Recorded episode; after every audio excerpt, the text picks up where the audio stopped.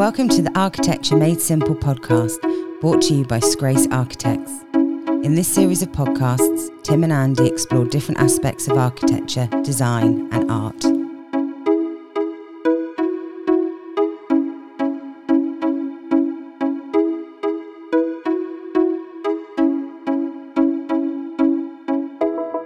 Hi there, and welcome to the fifth episode of the Architecture Made Simple podcast. Me saying fifth episode for some reason made Tim smile. Can't believe we got this far. You, you can't, well, I'm, I'm surprised there's still people listening, but thank you for listening uh, and welcome along to the fifth episode. We've called this one Building a Dream. Now, lots of people seem to hold the dream after watching lots of programs like Grand Designs that they would like to build their own house and mold it into their own dream house, I guess, their perfect home where everything's where they want it to be, everything's laid out as it should be, and it's everything that they've ever dreamed of, whether that's the picture you drew as a five year old of a square fronted house in a very symmetrical style with a door in the middle and windows either side, both ground floor and upstairs. And Tim has just drawn that very picture on his on his notepad. Because when you're a child and you're probably drawing what your inner eye says a house looks like. And I suspect that's lots of people's dream home is to have a house that looks a bit like that or com- something completely outlandish. I think the the initial impression is is that of the child's house. It's, it's inevitable that that's going to be the one that you picture, and partly that is part of the reason for that is that familiarity, and it's what we see every day.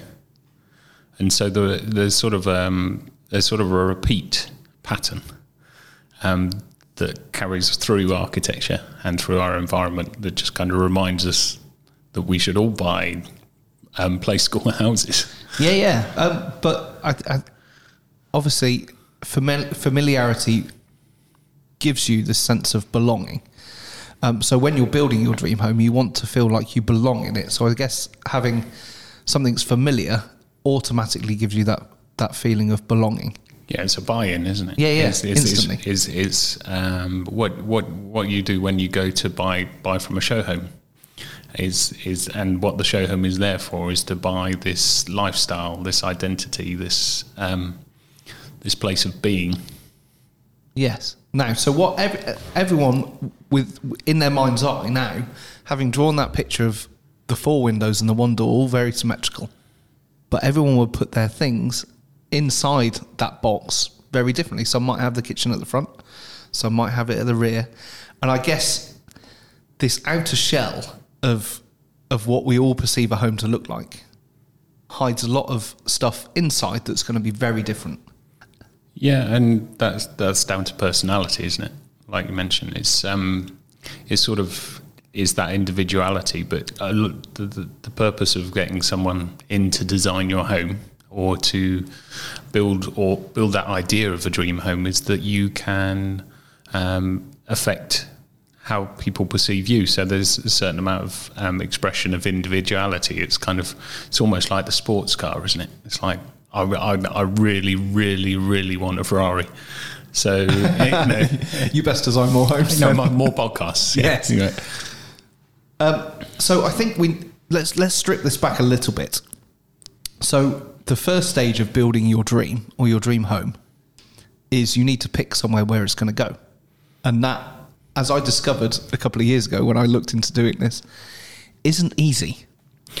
It's not a simple simple kind of I, I can buy well certainly in this country um, there isn't the availability of land and it, there isn't availability of land where you want it to be so most of the develop, developments we're we're seeing these days are out out of town, um, slightly devoid of community and um, shops and amenities. Sometimes, um, but the yeah the, this underlying um, problem with sites is that you they're, they're not that available. So you've you've got to kind of you've got to really search to find one, and um, that's partly why we buy existing stock, I would think, because we, you know we're focusing on locality as much as anything. Yeah. So right, let's let's assume then that we've found our ideal parcel of land, and it's so that may be out in the wilderness, surrounded by tr- surrounded by trees, or it might be a a sliver of land between some exi- existing structures that's just big enough to build whatever you want to build on it. Um, obviously, we need some planning permission, and that's not easy either. Which, which, house do you want to build? Um, let's build my dream home. Okay. Um, and I have two of them, so we'll go Okay, go for one of them. One of them is the dream home from when I was about twenty five. Is, is this an hourly rate or is this? uh, no, it's a one off fee. Okay. Um, so when I was about when I just left the army, when I was about twenty five, I really wanted a cool kind of industrial, open plan, quirky house in the middle of a town. Okay. Um, so ideally, kind of a little bit private, hidden away on a bit of land that you wouldn't know was there. Okay. So it's sort of a hidden spot. Yes. Um, one of our in between spaces. That we, In, almost, yeah. So I've always liked kind of houses that are in courtyards or in a mews. Yeah. Um, so to kind of create a, a modern twist on a mews development Okay. was kind of my dream. Okay. So um, you you you're actually drafting the brief as we speak. Yes, So, right, I mean, okay. So, so I mean, this is part of the process, and um, you're beginning to add pictures in people's heads um, as to what that might look like. And so my job is really just to kind of distill those ideas, get them down on paper, and and collate them. Um, and then we look at the site specifically. We look at how we can employ elements of the site to um, engage and interact with the spaces that you want to create in between. Um, so, you know, what you've got in your box, the exciting kind of um, the the lifestyle that you're creating within it. But then you you know you want that urban edge, so you're looking at different materials and you're looking at um, again those those kind of studio loft style kind of studio apartments. Um, you're looking for references. You're probably looking for you've already got an established vocabulary in your mind as to what that would look like. But actually, we're um, working through that together um, to try and um, resolve some of your ideas, and that's um, that's sort of how we we begin the process of, of of building your dream home was just trying to transcribe those ideas into into kind of working um, working visuals. So, assuming we found the land, assuming we can get permission, and Yeah. we've kind of talked through my random ideas, which is a mishmash of coach house slash warehouse slash um, ancient mews thing hidden away in the back streets of wherever I'm living. How do we? Because I'm guessing ideas come out in a random stream of kind of data Yep. that you've then got to kind of reassemble into something that's a coherent working building. Yeah. Um, I mean, it, it depends who your client is, but in your instance, probably um, there's this um, this kind of pat- the, this pattern comes towards you, and um, you know, with experience, you're able to kind of extract what what people want out of different spaces, and um, individuals as part of that client team will probably want their own kind of um, take on the kitchen or take on the dining room. So is kind of you you you try and achieve a, a happy compromise with those ideas, but you draw on actually, um, and this comes back to this idea of home, is you draw on the activity that you would have within that space rather than the actual um, prescriptive, and particularly with something like an urban loft or whatever, you, you've got that open plan environment. You can't say that's the kitchen. You, c- you No. can say that's sort of a kitchen area ish. Um, but you know, this desire to kind of have this um, space flowing means that you you need to have that flexibility of um, of use. Um, and I think the use really sort of um, comes down to activity. So you mentioned the word home rather than house a couple of times. And I, th- I think it'd probably be useful now to make a distinction between the two.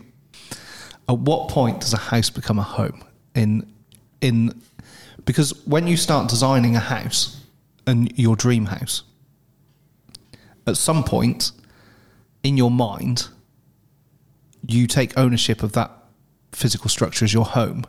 And it's probably not when it's built and you move in. I suspect your emotional attachment happens a lot earlier. Um, and I think the, that's the difference between a house and a home for me is the emotional side of it. The, uh, the, the emotional side that you get when you go to buy a house and where you have that moment where you realize that that house is the right one for you is, is the definition for me of home. And it's that emotional connection that you have with the space. But the, the, uh, the reason that you have that emotional connection, I think, is largely derived on the fact that you can see and you have the vision to see what that space could be and what it would mean to your family or your you know your your just general um, character and your and, and and lifestyle. So it's not necessarily down to the house. It's No. large. It's largely down to how it fits in with your plans. Um, and I guess because if you go and view a house, and I've done this with my wife several times, we walked into a house and said, "This would be a really nice house to live in for a short period of time." Or we've also said, "We'd quite like this to be our home." Yeah, So when you're designing a house, it's very different because you can't stand in it. You can't have that that feeling of home watching something being drawn on a bit of paper on a computer screen. But I, I suspect for lots of people, when you kind of first show them your um, artistic sketch of what their house might look like, is probably when they start feeling, probably describing it as their home rather than the house that they're designing. they they they could kind of con- conceive of that. and I- obviously I- different for every every person because Yeah. different people uh, give attachment emotionally in different times and in different ways. But Well, that's that's the tricky that's the tricky part of my job. The, the, there is an engagement with others, um, and you know when you're when you're working with um, a series of people, those, those that buy-in comes in at different times. Um, the until you give someone the keys to the door, they don't they don't have ownership of that that space.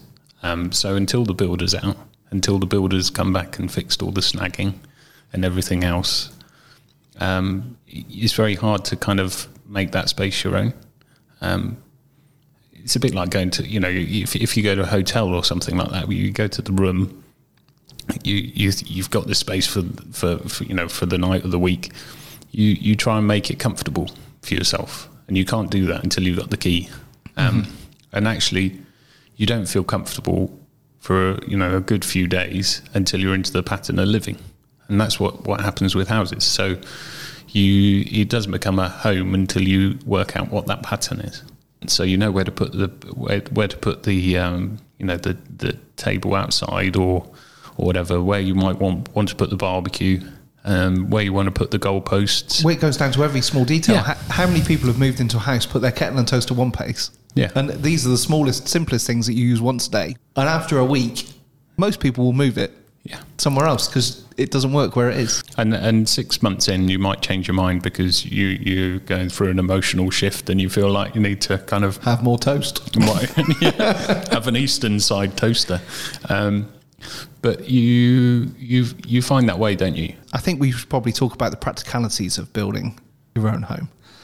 Um, people say that buying a house is the most stressful thing you can do in your life.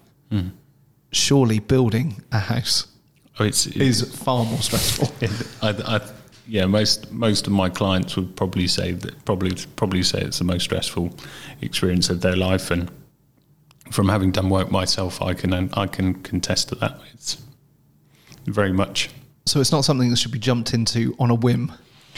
no, and um, that's that's you know part of my role in in terms of informing people. Some sometimes sometimes people get let their ambitions and their um, get away from themselves a little bit. Um, again, going back to TV, that sort of you know that everyone's drawn in um, to this ideal. And you can't walk away from it after 45 minutes or go and make a cup of coffee after 15 it's not it's not something you can escape you're in in this for 2 years An or- all consuming two years. yeah and um, but at the end of it you you walk away with something that you've you've invested in Often the most stressful or the most difficult things are also the most rewarding. Because when it's stressful and when it's difficult, you put your heart and soul into it to get it done. We may have been a bit harsh by calling the building process a nightmare. Um, I, I understand that it can feel like that sometimes. Um, so, how do we reconcile those feelings um, by the time we get to completion? Well, you want to make sure that you've got the right team on board to give you the support you need along the way. I think is is very much you know when you when you're doing something emotionally testing, you want to know that you've got a good backup. You Is know, this, you- is this the word trust being incredibly important here? I think probably that you You- trust the people that you're working with. Yeah, and and also yeah, it's that that reliance really. You you you- you've got to put trust in the process, um, but you recognise that it might be difficult because you've seen enough programs and you've you've you've learned enough these days to recognise that there are there are dangers, but with the right team, with the right professional team, you can strike that balance and. Um, as long as you're working together, um, and they're there to support you, then you can you can come out the side other side and um, enjoy it as a rewarding process. Initially, you kind of is that there are, as we've talked about, so many different stages to that that that roller coaster, um, that journey that you need almost a guide to kind of walk you through those things, and I'm becoming more and more aware that that's sort of my role in that.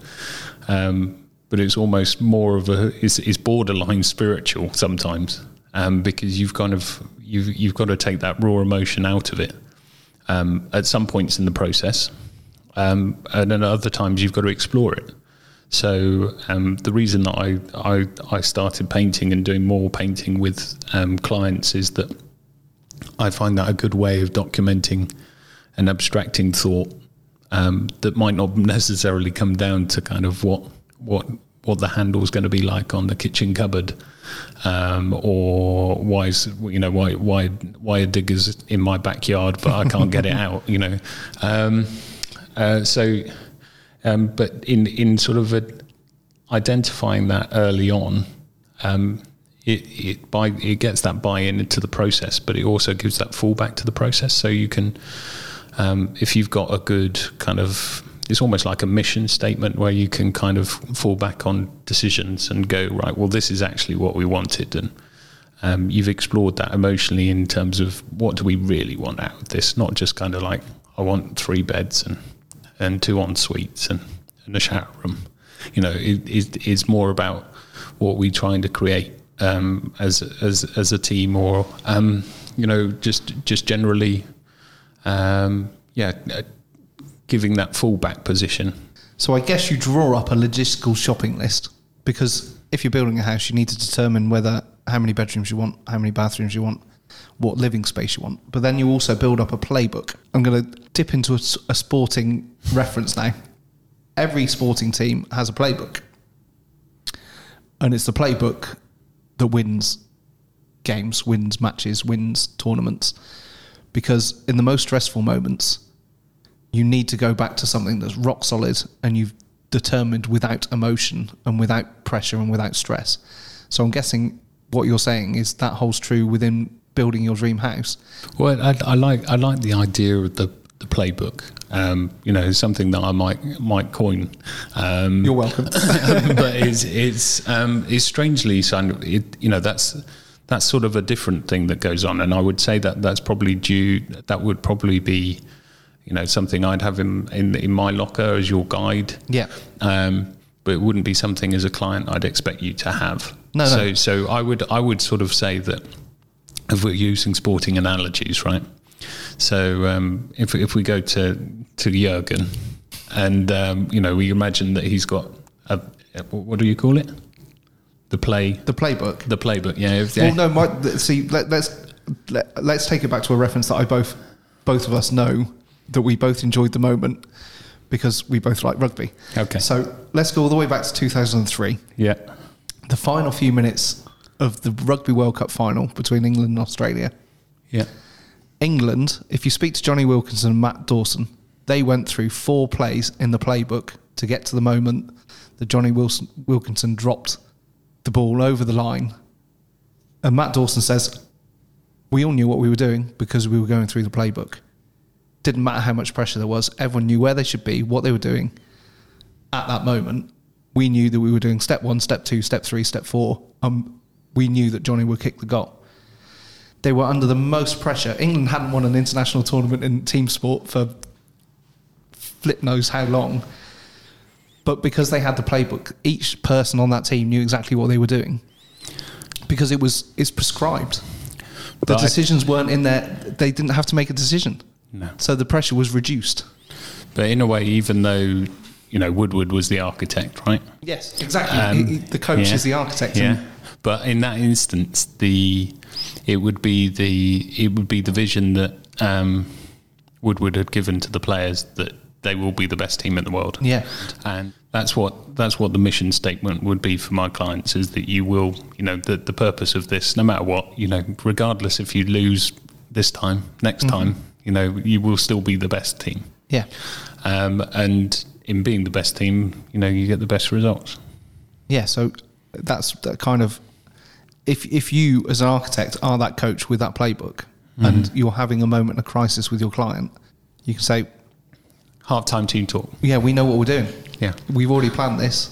Yep. We foresaw things like this might happen. This is what we do now. but your dream is Yeah, yeah. But this is the end goal. Yeah. Don't focus on us picking a front door right now. Yeah. And not being able to get the one that you really liked in the right Yeah. size. Just- without spending a lot of money. just just visualize the the, The John, the, the Jonny dro- drop Yeah, goal yeah. yeah sounds good So, Tim, on our next episode of Architecture Made Simple, we're going to talk about furloughed space. Now, explain what you mean by that. We, we've all become accustomed to the term furlough, um, and that kind of means redundant but not redundant. Yeah, well, we've um, we've touched on it before. We've touched on empty space and in between and that kind of thing. Um, but obviously, the the space that's becoming more and more um, uh, the space that the The space that's being used is being used less or will be used less because of the acceleration of home working That's it. So and businesses going bust. well, that's the that's the the cold hard reality Yeah. of the situation that we we're in at the moment. Uh, there likely to be more spaces that are empty. Yeah. So we've got to figure out what to do with them. Great. So, we'll talk about that on the next episode of Architecture Made Simple. Cheers. Bye.